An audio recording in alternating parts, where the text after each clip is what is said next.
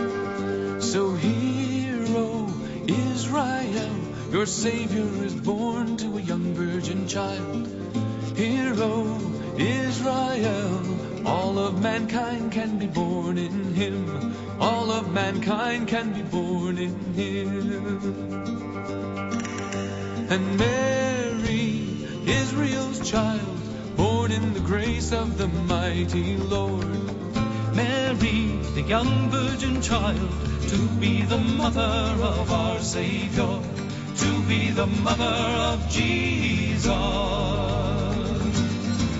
And we'll walk on the water with him. Messiah comes surely, and we will begin to walk on the water with him, and we will be with him as the Father is with him, as the Spirit is with him.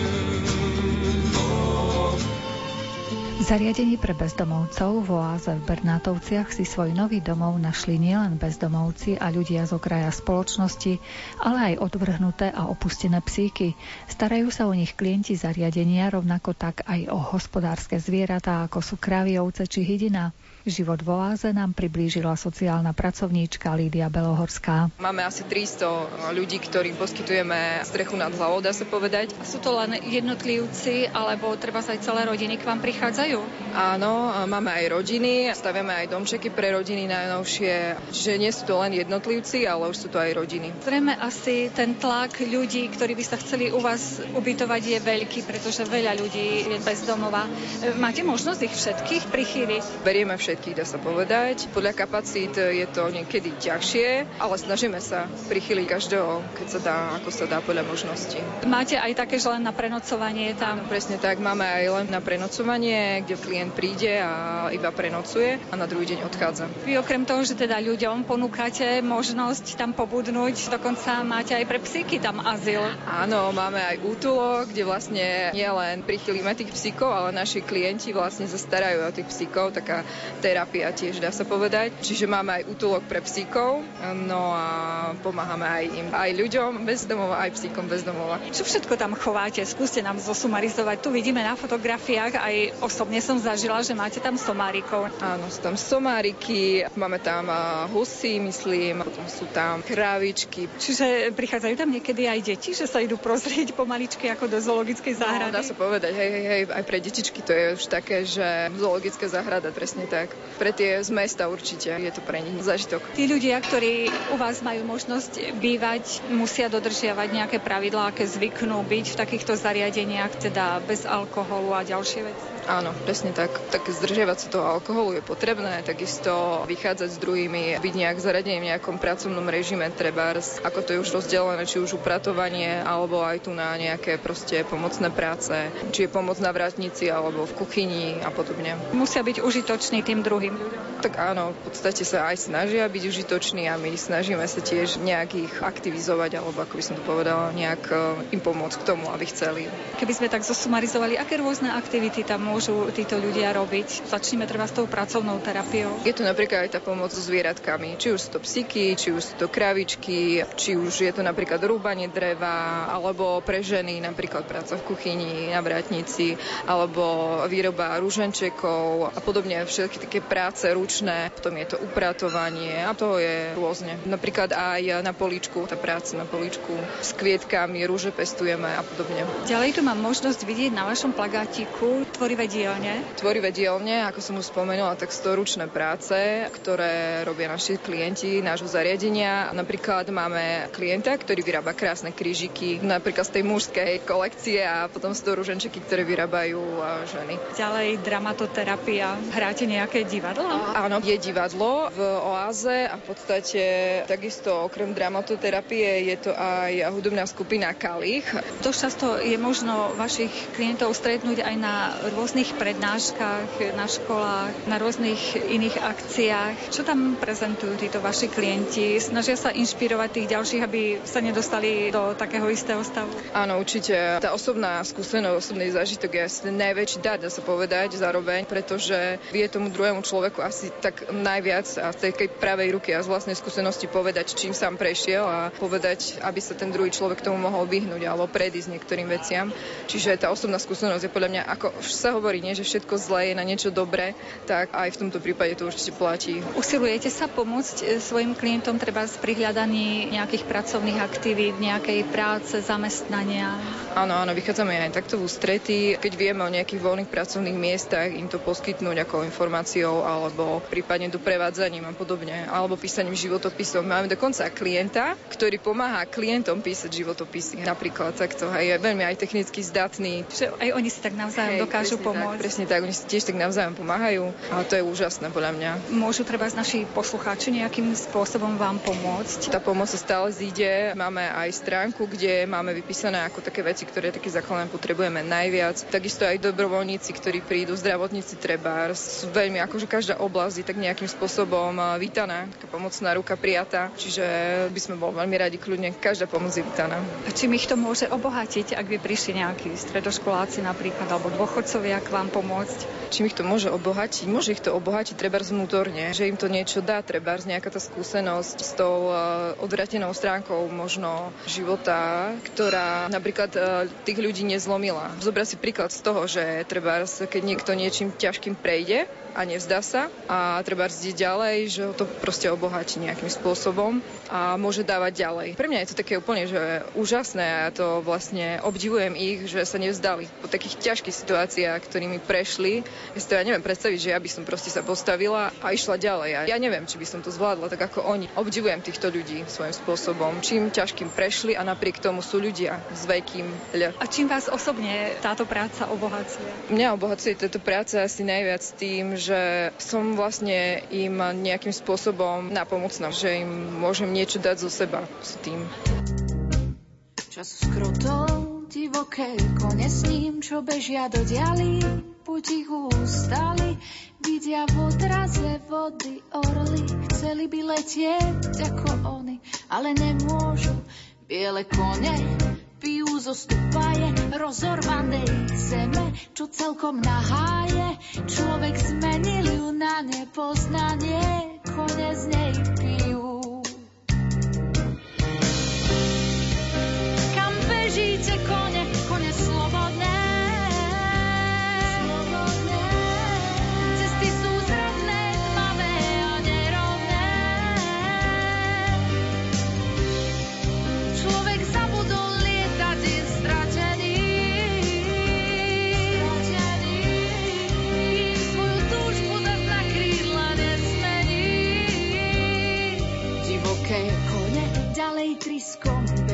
Cez lesy, cez lúky, kde ľudské ruky nesiahnu, neničia, neberú vieru.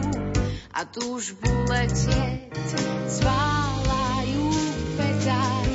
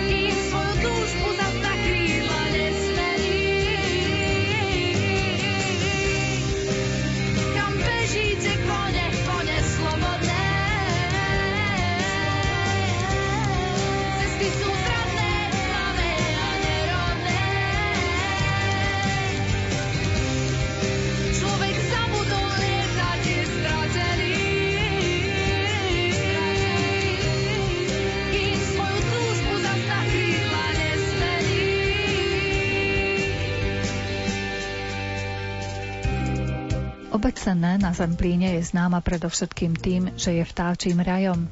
Hniezdia tu alebo aspoň tadiaľto prelietávajú vtáky všetkých možných druhov, veľkostí a farieb. Za nimi prichádza do obce množstvo výskumníkov, ornitológov, ale aj turistov. My sme sa v rozhovore so starostom Petrom Savoslajom zamerali predovšetkým na bežný život obyvateľov Senného. Mimochodom, pán starosta Savoslaj starostuje už 7. volebné obdobie. Keď som nastúpil, tak som postavil hneď dom smutku. Potom zo základnej školy kultúrny dom sa urobil, veľmi pekný. Opravil sa obecný úrad. A najviac, čo ma trapilo, že kostolík nám ostal taký neopravený, ošarpaný. Tak ako mi dekan Sobranecký povedal, vy sa nehanbite za kostol. A ja mu hovorím, že viete čo, nechajte sa prekvapiť. Ešte v Sennom bude taký kostol, že budú chodiť ho pozerať ľudia, že je taký pekný. A už sa na tom pracuje. Senne sa zobudilo tak, jak sa spieva v tej hymne. To Slovensko naše veľmi dlho spalo, my sme trošku pospali, ale teraz sme nabrali sil a ideme do toho. Máme veľmi dobrého duchovného otca Stanislava Šerbu, ktorý je vynikajúci, priniesol pokoj a radosť do našej obci. Čiže podľa vás je to dôležité, aby aj ten duchovný život, aj ten samozprávny boli v takej symbióze? To je obrovsky dôležité. Obrovsky dôležité a tak by som chcel, že by to bolo na každej obci. A vyzývam všetkých svojich kolegov starostov, že všetko sa zabudne, ale v kostolíku sa nezabudne. To pán Boh pripočíta každému. A čím je výnimočný ten váš kostolík? U nás sa narodil v kašteli Roškovaní otec biskup, e, ktorý je pochovaný v Nitre a pôsobil v tom našom kostolíku. Má veľmi peknú históriu. Je to kostol zasvetený navštevenia Panej Marii a pre mňa je veľmi dôležitý, lebo ja som tam bol pokrstený, povirmovaný a chodím tam stále. Okrem toho obec Senné je známe tým, že k vám sa stiahujú vtáci z celého sveta. K nám sa stiahujú vtáci a za vtákmi prídu aj ľudia sa pozerať na vtáčkov a prídu aj do kostolíka sa pozrieť. Takže tak nás teší, veľmi nás teší, že kostolík bude opravený, vyčistený, takže môžu prísť aj zo zahraničia sa pozrieť aj do kostolíka, nielen na vtákov. Keď už tak pozývate nás do vášho kostolíka, kedy asi bude ukončená tá reštaurácia jeho? V prvej polovici tohto roku by to malo byť ukončené všetko. Potom sa ešte pustíme trošku do fáry a všetko, že by tak bolo, lebo keď sa trošku len zaspí, tak to je strašne zle. Keď sa trošku zničí, zničí a potom sa viacej zničí, poškodí sa, to sa toho toľko nazbiera, keď sa nepravidelne neopravuje. A nám už treba len zvonku opraviť, kostol je prikrytý, zvnútra je vymaľovaný, takže budeme mať takú radosť, taký relax, oddych do kostolika. Čo ešte plánujete stihnúť vo svojom volebnom období? Určite máte svoje plány, čo ešte treba v Sennom? Každý starosta má obrovský problém s tým, že je závislý od našej vlády, od našich veľkých politikov, lebo toto, čo sa hovorí v televízii, v rádiu, to sa dosť veľa klame. A my chodíme vybávať, prosíkať stále. Toto je nepríjemné pre starostu, tie financie. Napríklad minulého roku, po troch rokoch nám dali finančné prostriedky na chodníky, na cesty, ale to je len kúsok urobený. Som sa stretol s nejakým veľkým dôležitým človekom, ktorému som sa pýtal, že či budú eurofondy, lebo máme len čas chodníka urobeného. Však eurofondy sú vyťažené všetky, nič nebude. Jak vyťažené? Však na 13% máme ich vyčerpané. Tak jak sú vyčerpané? Možno, že sú len preložené, ale nie vyčerpané. Len preložené sú podľa nich. No a tak sa snažíme, u nás v Sennom treba urobiť chodníky, Samozrejme, veľmi dôležité by bolo, keby sa nám podarilo kanalizáciu urobiť. A ešte niekoľko takých miestnych komunikácií, dokončovačka taká. A už by bol pokoj, ten, čo príde po mňa, lebo ja už ďalej nejdem, bo už, to už je taký vek, že už sa nesmie zo slušnosti. Tak ten, čo príde po mne, tak bude reprezentovať obec Senné s vtačíkmi, s kostolom, s kaštieľom, Takže takto budeme v Sennom žiť. Akým spoločenským životom vaši e, obyvateľia žijú? Máte tam nejaké kluby zaujímavé, čo ja viem, chovateľov? Senné je taká typická obec, ale je zaujímavé, že žijú tam dobrí ľudia. Máme skoro 40% Romov, ktorí sú tiež dobrí, žijú medzi nami v dedine. My nemáme problém, u nás sa v dedine nekrádne, nestávajú sa výtržnosti, bitky alebo čo. Môže dieťa ísť 5 ročné aj po polnoci po dedine a nič sa mu nestane. To nie je Bratislava, to nie je Nitra, to nie je Košice. Krásna dedinka, v ktorej si kľudne ľudia žijú. Romovia majú svoje plesy a neoddelujú sa, ale oni chcú mať svoje plesy. Mali na Silvestra svoj ples a nič, nič sa nestalo, mimoriadného sa nič nestalo. Potom majú mladežníci ples. A tak si žijeme, že sú aj drobnochovateľia. Máme veľkého drobnochovateľa Janka Muchu, ktorý chová holovo. Aj ja chovám holovo. Aj ja chovám husy, aj, aj slepky. To nie je preto chovám, že nemáme čo jesť.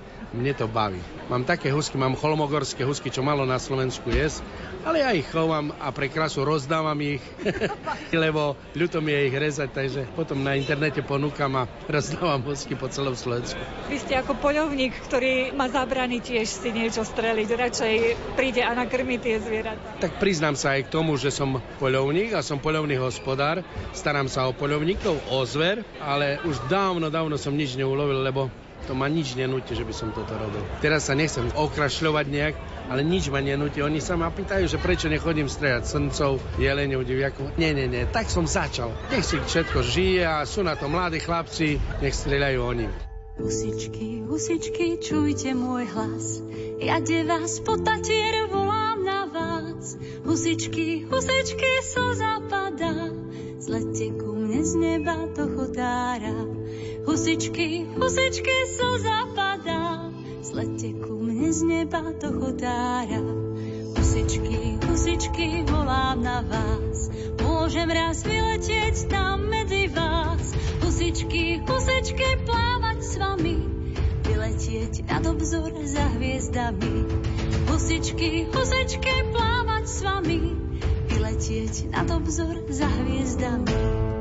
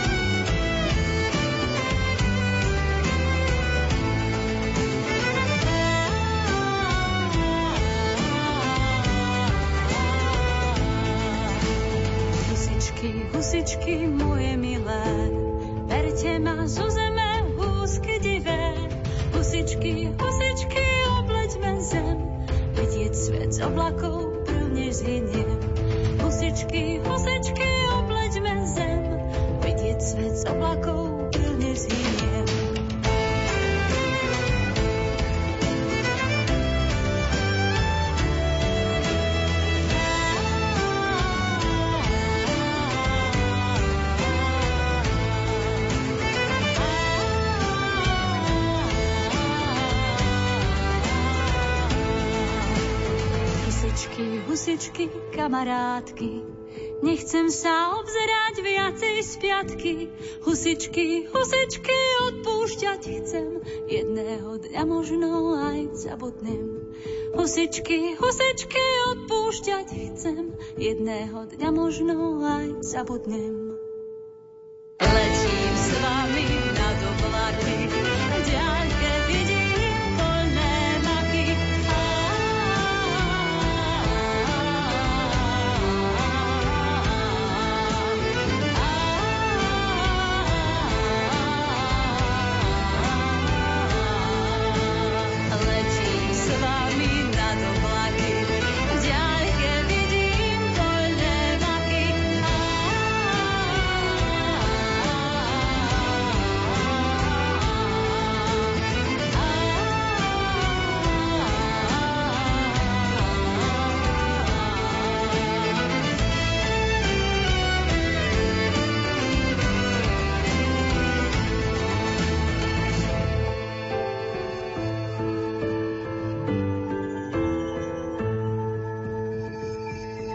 Husky, čo ste spomenuli, čím sú vynimočné, keď vravíte, že ich je málo na Slovensku? Vynimočné sú s tým, že oni sa zachránili po prvej svetovej vojne v Rusku a to sú husy nenáročné na chov, oni by sa mali prevažne pasť. A ten Gunnar, to sa volá husar, myslím, po slovensky správne, tak by mal vážiť 12 kg a, a hus 9, 8, 9 kg. Majú taký lalok pod zobákom a hrboľ na zobaku a najjemnejšie z husy majú perie, ale aj kvalita mesa je najjemnejšia. Nie je tam veľká pečeň, ale kvalita meska, jemné mesko je to, vynikajúce jemné mesko. Ale sú také pekné, že srdiečko boli človeka, keď ju má zarúbať alebo zarezať za to, že by ju zjedol. A odkiaľ pochádzajú tie husy? Z Ruska pochádzajú a to bolo tak, musím vám sa priznať, to bolo tak nejaký Peter z Bratislavy písal v časopise Chovateľ, že Slováci môžu sa len pozerať na fotkách na tie husky, ale nikdy ich nebudeme mať, lebo veľmi si ich prísne strážia v Rusku. Hneď už ten mesiac som mal vajíčka z Ruska, donesené a sa mi vyliahli tri husky. Potom som oslovil kamarátov starostov tu na Užhorodsku a od Mukačeva mi starosta volal, že Peter, máme Gunára, poj po Gunára. Tak som Gunára doniesol z Ruska. Od Ľubova prišiel tu na do Mukačeva a tak som Gunára priviezol. No samozrejme gagal po rusky, ale potom sa dohodli s mojimi huskami, že bude s nimi spolu žiť. A tak každý rok sa vyliahnu tých 15, 18 husov. Už som predal, raz som predal do Bulharska všetky celý chov 15 hus mladých som predal. V jeseni prišiel Bulhár a všetky zobral do krabicov a odniesol do Bulharska. Že vy ste taký šíriteľ tohto druhu husy na Slovensku a ďalej. Áno, šírim ich.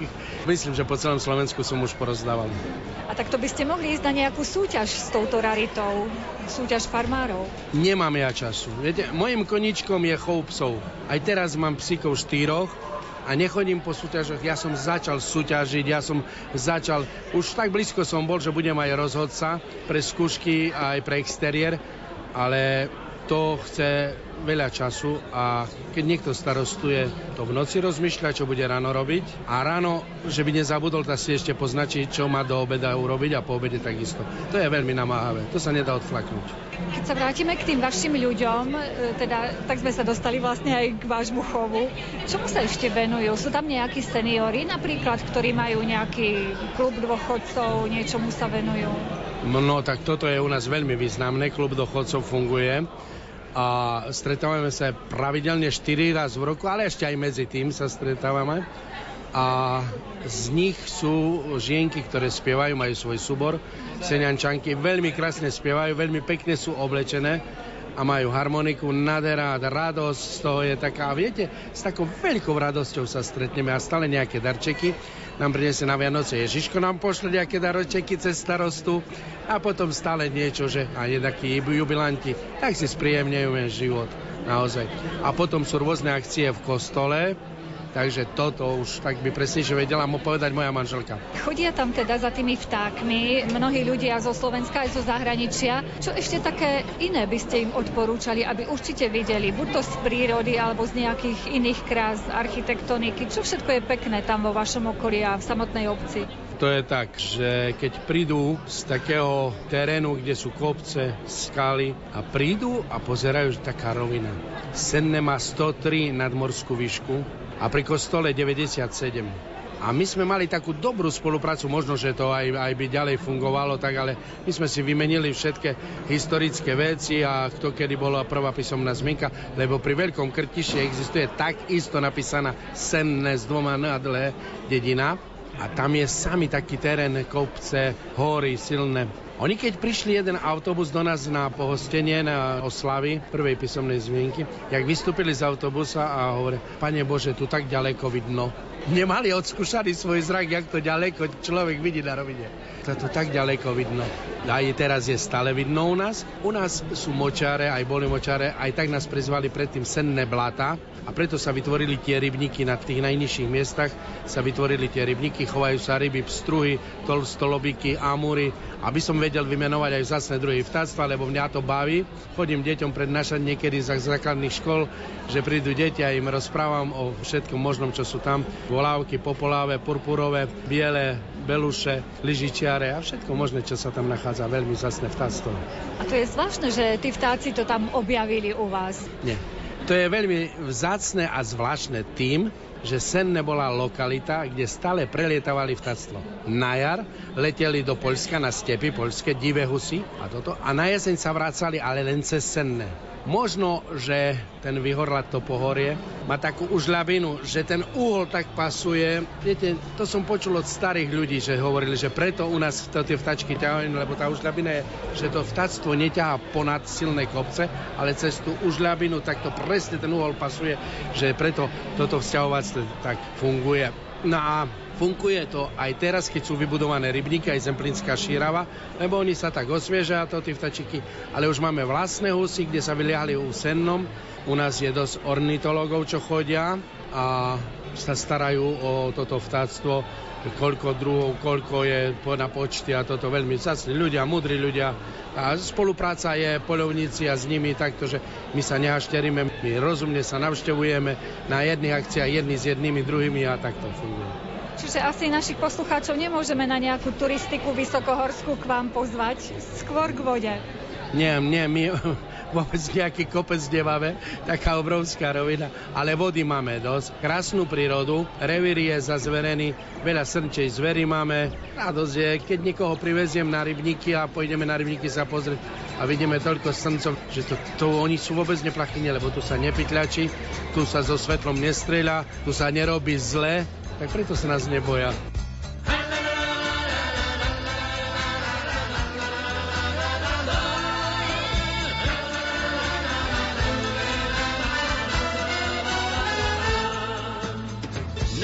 Modrý a zlatý, bílá sluneční záře, horká sváteční šaty, vás spocený tváře, dobře vím, co se bude dít, Vík už se v ohradě spíná, kdo chce, ten může jít.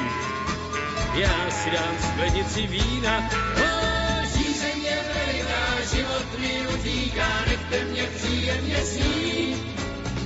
Síru podpíky poslouchat slavíky, zpívat si s nima a pít. Ženy jsou krásný a cudný, mnohá se ve mně zhlídla, oči jako dvě studny, vlasy jak havrení křídla. Dobře vím, co znamená pád do nás trechtímšího klína. Někdo má pletky rád, haha, já reči sklenici vína. O, žízeň veliká, život mi utíká, nechte mě příjemně snít. Bez síru pod poslouchat slavíky, zpívat si s nima a pít.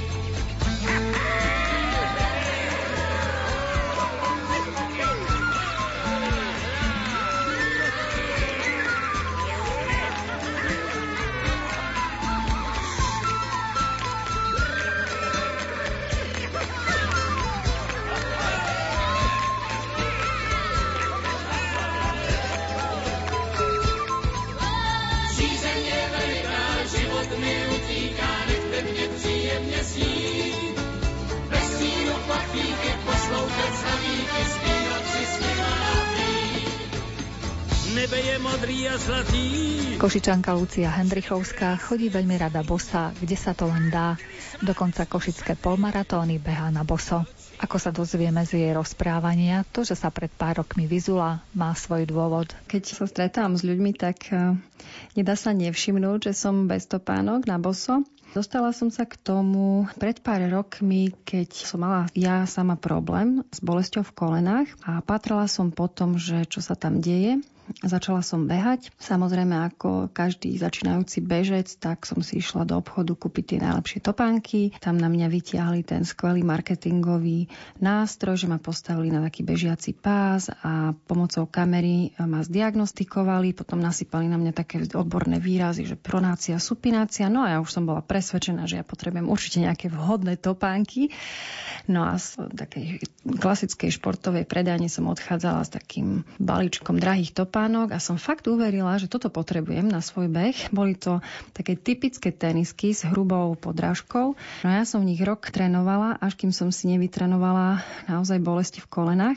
No tak boleli ma kolena, tak čo s tým? Tak klasicky idem za ortopedom, on mi pomôže určite. Ten ortoped tiež tak skúšal kadečo. No ja si povedala, tak toto musím zobrať do vlastných rúk. A naozaj po prečítaní jednej úžasnej knihy, volá sa Stvorený pre beh, som sa dočítala, že my naozaj máme dokonalý nástroj na pohyb a to je chodidlo. Že práve topánka, hlavne nevhodná topánka, pôsobí na chodidlo ako sádra. A jednoducho úplne ho odreže od vôbec spojenia so zemou a neumožňuje mu, aby sa rozvíjala v tom svojom potenciáli, čiže v tom, ako bola na to skonštruovaná. No a ja som to veľmi horlivo chcela vyskúšať, takže ja som sa okamžite začala zobúvať a objavovala som naozaj to, čo som mala od narodenia, tú zdravú nohu. No a neskôr prichádzali tie také úspechy v tom, že ma prestali boleť kolena. S tým prišlo aj to otužovanie, pretože som si všimla, že ja tým, že chodím na boso, aj v takom počasí, ktoré nebolo veľmi príjemné, v takom sichravejšom, mala som aj sandále k tomu, lebo nie všade sa dá ísť na boso, tak som otužovala akože aj celkovo celé telo. No a svoje skúsenosti som začala zdieľať na svojej facebookovej stránke Život bez topánok aj na základe takej výzvy od tých mojich priateľov a okolia, že chceli by to vyskúšať, ale majú veľké obavy že ako na to. A inšpirovali ste už nejakých ľudí, že skúšajú tiež, kde sa dá chodiť na boso? Stále inšpirujem, mám pocit, že len prejdem okolo neho a jednoducho vyvoláva to množstvo otázok. Častokrát sa mi stáva, že ma tak e, prišli várovať v tom dobrom, že hrozí mi poranenie, alebo budem chorá, nikdy deti mať nebudem. No mám už tri deti, takže toto je vybavené. Chorá zvyknem byť, ale naozaj keď e, som vyčerpaná, ale to nie je z dôvodu chodenia na boso a veľkým benefitom, čo mi chôdza na boso priniesla, je aj cesta k otužovaniu a naozaj tomu zimnému športovému otužovaniu, takže to som vďačná.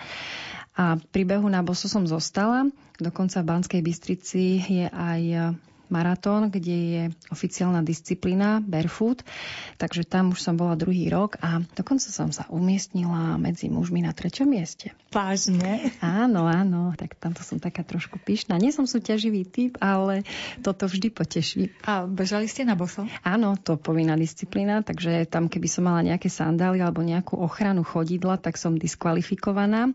Tých bežcov na boso nie je veľa, je nás o 10 ale je to veľká výzva. Máme aj veľkú podporu od ľudí, od bežcov, ktorí bežia v topánkach a stále viac ľudí to chce vyskúšať, pretože oni pritom e, objavia úplne novú dimenziu behania Veľakrát si ľudia myslia, že to spomaľuje ten pohyb, že teraz musíme byť nejaký akože bezcitný doslova, že nemáme cit v tých chodidlách, že sme ako takí fakíri, čo idú po klincoch.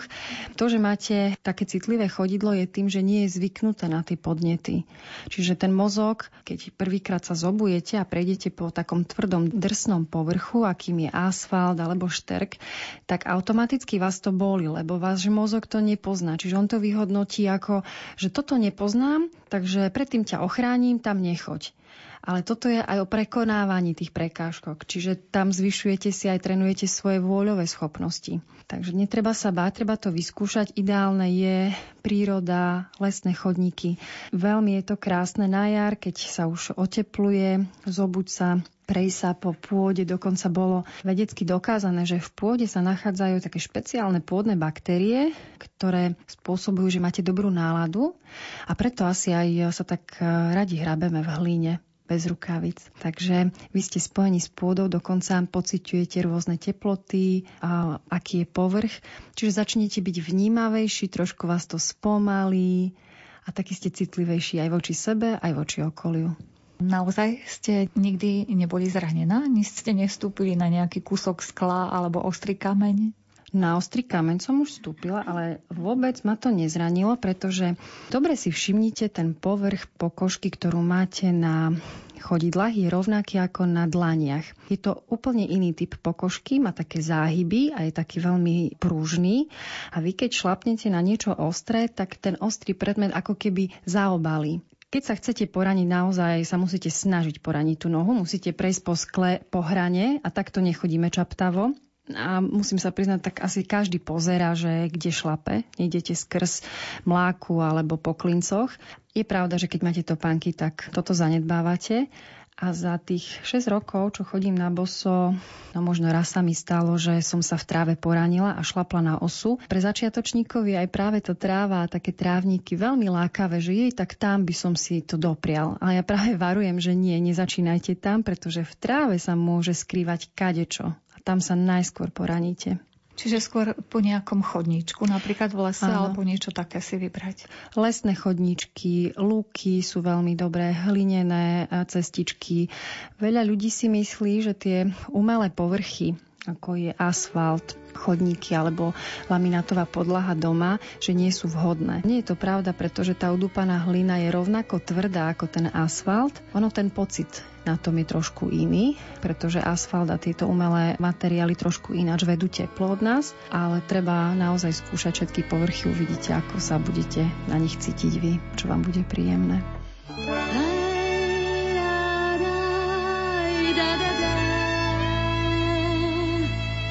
Ja da di da di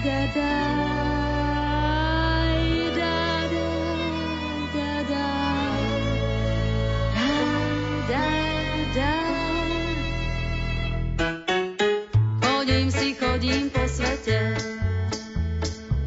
No to je toho poviete. Chodím si, chodím dokola. Až kým ma ten svet nezdolá.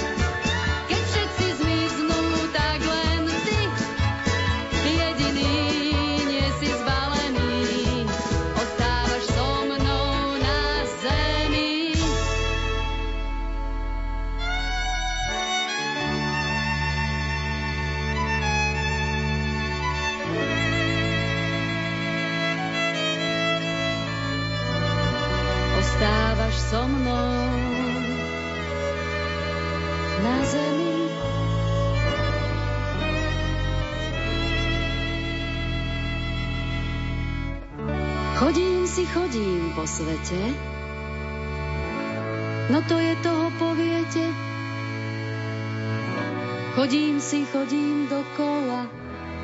Viem, že vy využívate každú možnosť chodiť na boso. Napríklad chystáte sa na návštevu a čo potom? No spýtam sa so špinavými nohami. Ja si vždy pýtam na návšteve, či si môžem umyť nohy. Hostitelia to veľmi radi uvítajú, pretože potom som asi jediná s najčastejšími chodidlami u nich doma v obývačke. Lebo je veľmi akože také naivné myslieť si, že v topánkach máme čisté chodidla. Naozaj, však to asi každý pozná, keď sa po celom dni v prepotených topánkach zobujete, to aj zacítite, že čo tam sa deje. Je to aj také chemické laboratórium, tá noha v lete dokáže v tej uzavretej obuvi, tam dokáže byť až 50 stupňov, takže tam sa aj zaparí. Dokonca my si tak starostlivo uvezujeme šnúrky na topánkach, že tam aj máme odkrvené nohy, že veľakrát tá noha vyzerá ako polomrtva, takže musíme uvoľniť. Naozaj odporúčam, keď ste v práci, hoci kde, zobúvajte sa stopánok, uvoľňujte tú nohu. Nehovorím, že treba chodiť na boso za každých okolností. Nemáme tu ani takéto podmienky, ale my nadužívame topánky, my to preháňame. A ja trošku idem do toho extrému, aby som tak upozorňovala na to, že zamyslite sa nad tou témou. Viem, že vy behávate, takto začal váš príbeh s tými bosými nohami. Keď ste prvýkrát bežali maratón bosa, ako sa pozerali na to vaši spolubežiaci? S veľkým obdivom. Naozaj na tej trati som stretla veľakrát bežcov v topánkach, ktorí prišli a že wow, obdiv, veľká podpora, pretože pre nich to bolo také nepredstaviteľné. Veľmi ma potešilo, keď sa buď pridal, alebo ma predbehol nejaký bežec, ktorý bol tiež barefoot, taká spolupatričnosť tam vznikne. No a našlo sa aj zo pár bežcov, ktorí akože sú takí, že no tak to je podivné to je extrém, tak to, to, to nie, toto nie je ani zdravé. Takže tých názorov je naozaj veľa a rôznych. A myslíte teda, že na boso sa dá aj normálny maratón zabehnúť 42 kilometrov? To som neskúšala. Ja behávam polmaratóny, ale musím potvrdiť v tom, že pre mňa je polmaratón tak akurát. Poznám bežcov barefoot, ktorí bežia aj celý maratón. Tam možno dôjde k takej únave tej nohy, ale nie z dôvodu, že sa úplne zošucha opotrebuje. Ja vám rovno poviem, ja som videla nohy, stopánok po celom maratóne plné modrín, modrých nechtov, mozolí, veľmi zdeformované, veľmi zničené. Čiže tá topánka naozaj, verte tomu, vás nechráni. Ona je síce ochrana, ale znútra vás proste nahlodáva že nakoniec vy ste mali najzdravšie nohy po maratóne, po polmaratóne. Hej, hej, také fajne prevetrané. Myslíte teda, že keď takto človek častejšie chodí na boso, že môže sa vyhnúť takým problémom, ako sú plesne na nohách alebo ďalšie také ochorenia? Určite áno. Noha je voľná, je vetraná, máte ju pod kontrolou, dokonca je aj prekrvovaná. To znamená, že nemá tam tie podmienky na to, aby ste udržali v nejakej plesnivej topánke. Tam, keď sú už nejaké plesne alebo nejaké mykotické ťažké stavy, treba navštíviť lekára a začať tam. Niekedy tá rovnováha toho tela potrebuje aj zvonka pomoc. Ale čo vám tá chôdza na boso najviac prinesie, je tá celková kondícia. Úplne ináč držíte telo, iné postavenie.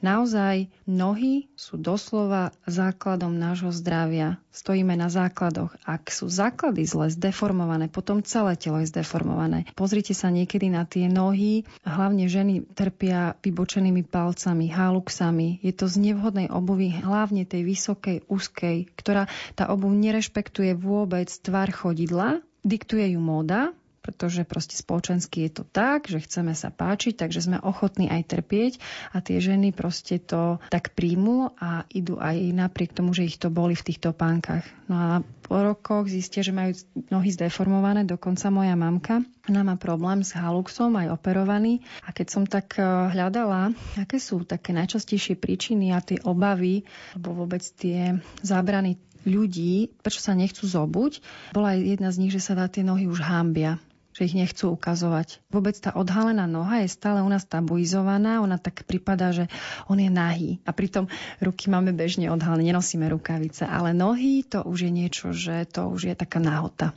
Tak sme si to tou kultúrou zadefinovali. Keď som začala zdieľať tie svoje informácie na svojej stránke, tak sa mi začali ozývať aj Slováci, ktorí žijú vo svete. A jeden bol, myslím, že z Nového Zélandu a on mi písal, že to, čo ty tu robíš, ako všetci hýkajú, tak u nás je to úplne bežné, že dokonca aj manažery v krávatách alebo v nejakých takých že stretnutiach pracovných, oni sa dohodnú, že budú dneska pracovne niekde v prírode a oni tam prídu bosy že vyjdú na luku.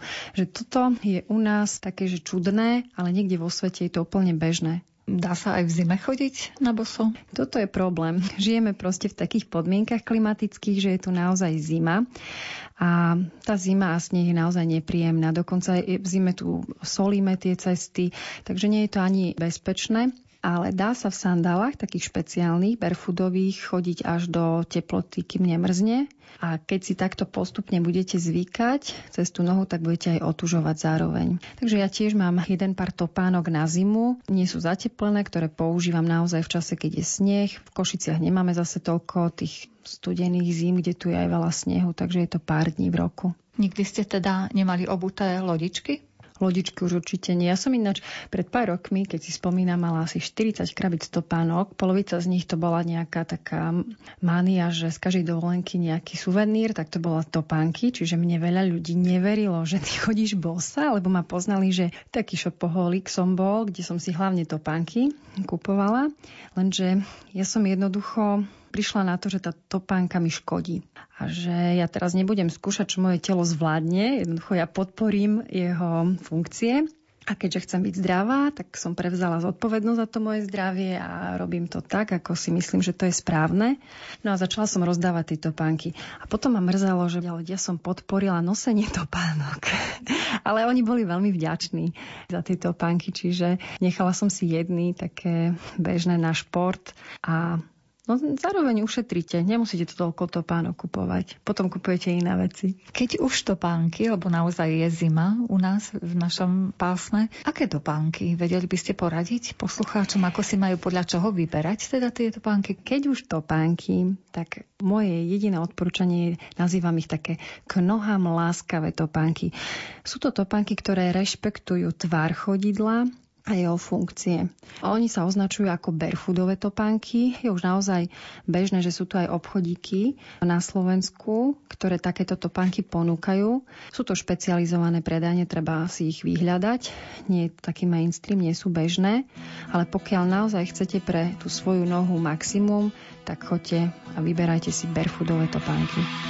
Chodila dievčina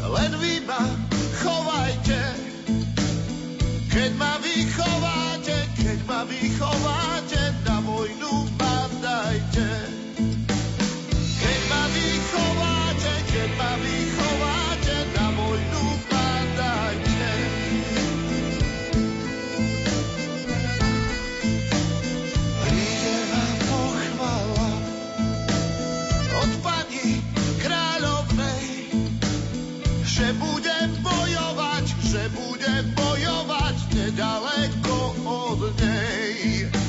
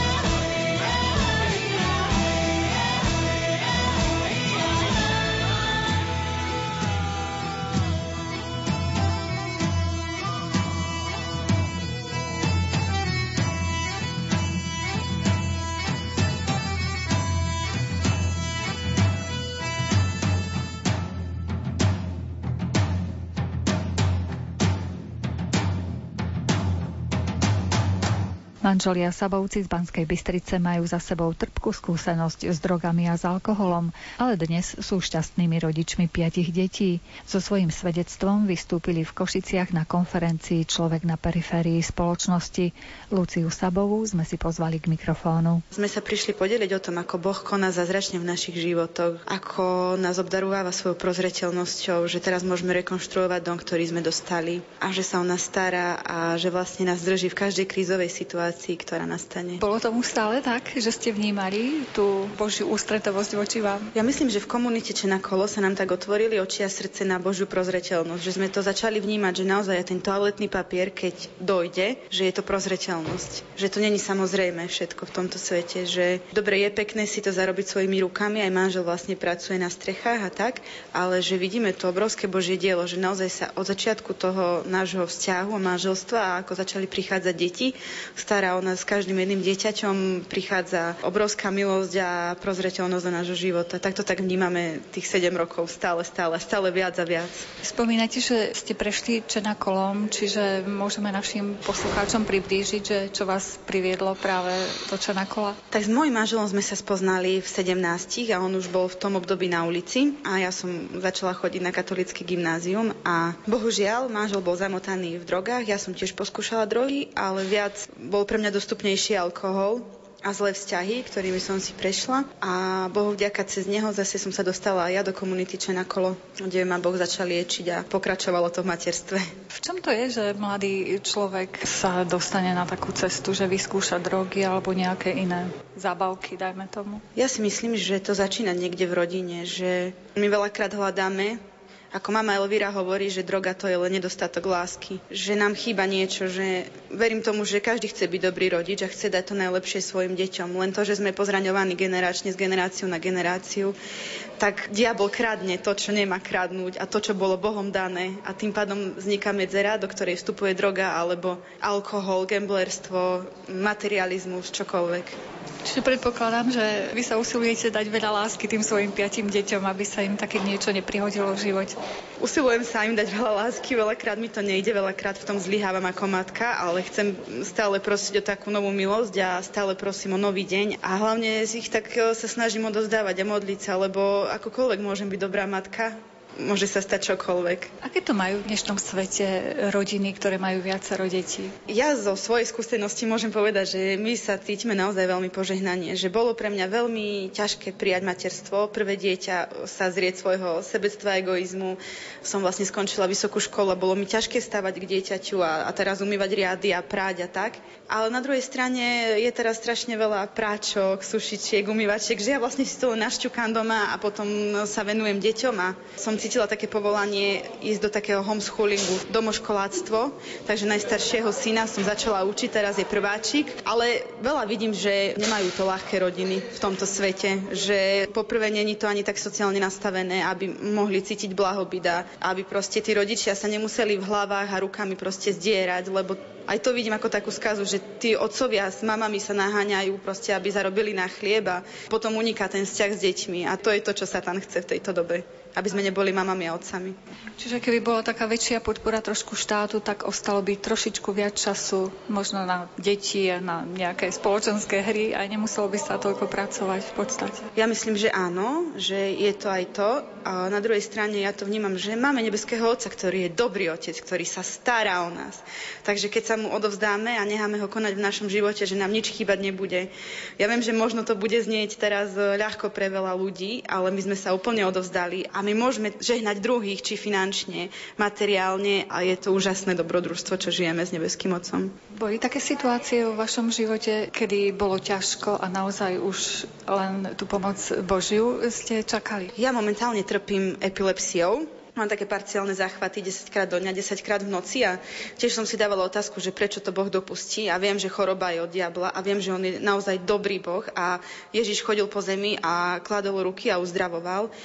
Ale bolo mi ťažko, keď tá choroba vypukla, som sa spýtovala, že prečo to tak dopustil, ale verím, že on s tým má dokonalý plán a že ma chce, ja neviem ani z čoho všetkého vlastne obmyť tou chorobou. Spomínali ste to domáce vyučovanie, s tým možno ešte má málo ľudí na Slovensku skúsenosť. Ako vy to vidíte? V čom sú tie výhody podľa vás? Náš Marko najstarší bude mať 7 rokov a on sa sám naučil čítať a písať a počítať, takže jediné, čo my teraz trénujeme, je písané písmo, lebo on sa naučil tlačený tým. A výhoda, čo vidím, ja možno ani tak nemám strach o všetky tie LGBTI teórie, ktoré sa tlačia do škôl, ale ja by som veľmi chcela moje deti zakoreniť zakoreniť v nejakých tých hodnotách kresťanských a rodinných, čo môžem spraviť ešte za tie 4 roky, lebo legislatívne na Slovensku je povolené len to vzdelávanie v rámci prvého stupňa. A tak chodíme s Markinom dvakrát do roka na také preskúšanie do školy kmeňovej, kde sme zapísaní a veľmi som cítila také povolanie ísť do toho a mám kamarátky, ktoré deti doma učia a je to už vlastne taká komunita na Slovensku tých mamičiek a detí a stále rastie a rastie. V podstate chcete formovať to dieťa sama, nenechať to na cudzie vplyvy. No je veľmi veľa útokov aj z rodiny, že prečo sme sa takto rozhodli, že je vlastne škola na to, aby vychovávala dieťa. Ale ja si myslím, že rodičia sú na to, aby vychovávali deti a dali im hodnoty.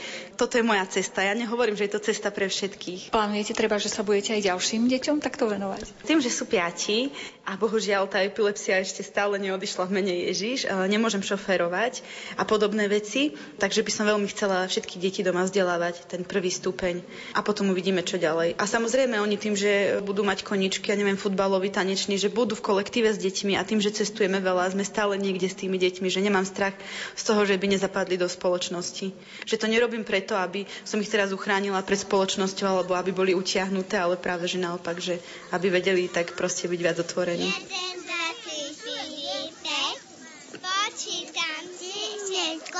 Blíži sa v závere relácie, no prvnež sa rozlúčime, vrátime sa k milej povinnosti. 10. novembra sme vo význaniach hovorili o histórii cechu mesiarov v Košiciach a vtedy sme vám slúbili, že spomedzi vás, ktorí správne odpoviete na položenú otázku, vyberieme jedného, ktorý získa brožúrku venovanú tejto téme. Správna odpoveď mala znieť Cech mesiarov vznikol v Košiciach v 15. storočí a šťastie sa usmialo na nášho stáleho poslucháča, pána Gregora Zisku z Bystričan. Vyhercovi srdečne blahoželáme a knihu pošleme. Pod prípravou dnešných vyznaní sú podpísaní Jakub Akurátny, Jaroslav Fabián a redaktorka Mária Čigášová. Ďakujeme vám za pozornosť a želáme vám pekný deň.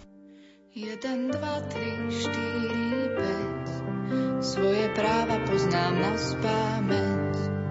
1, 2, 3, 4, 5. Najvzácnejšie nevidieť. 1, 2, 3, 4, 5. Počítaj inak premenia nám celý svet.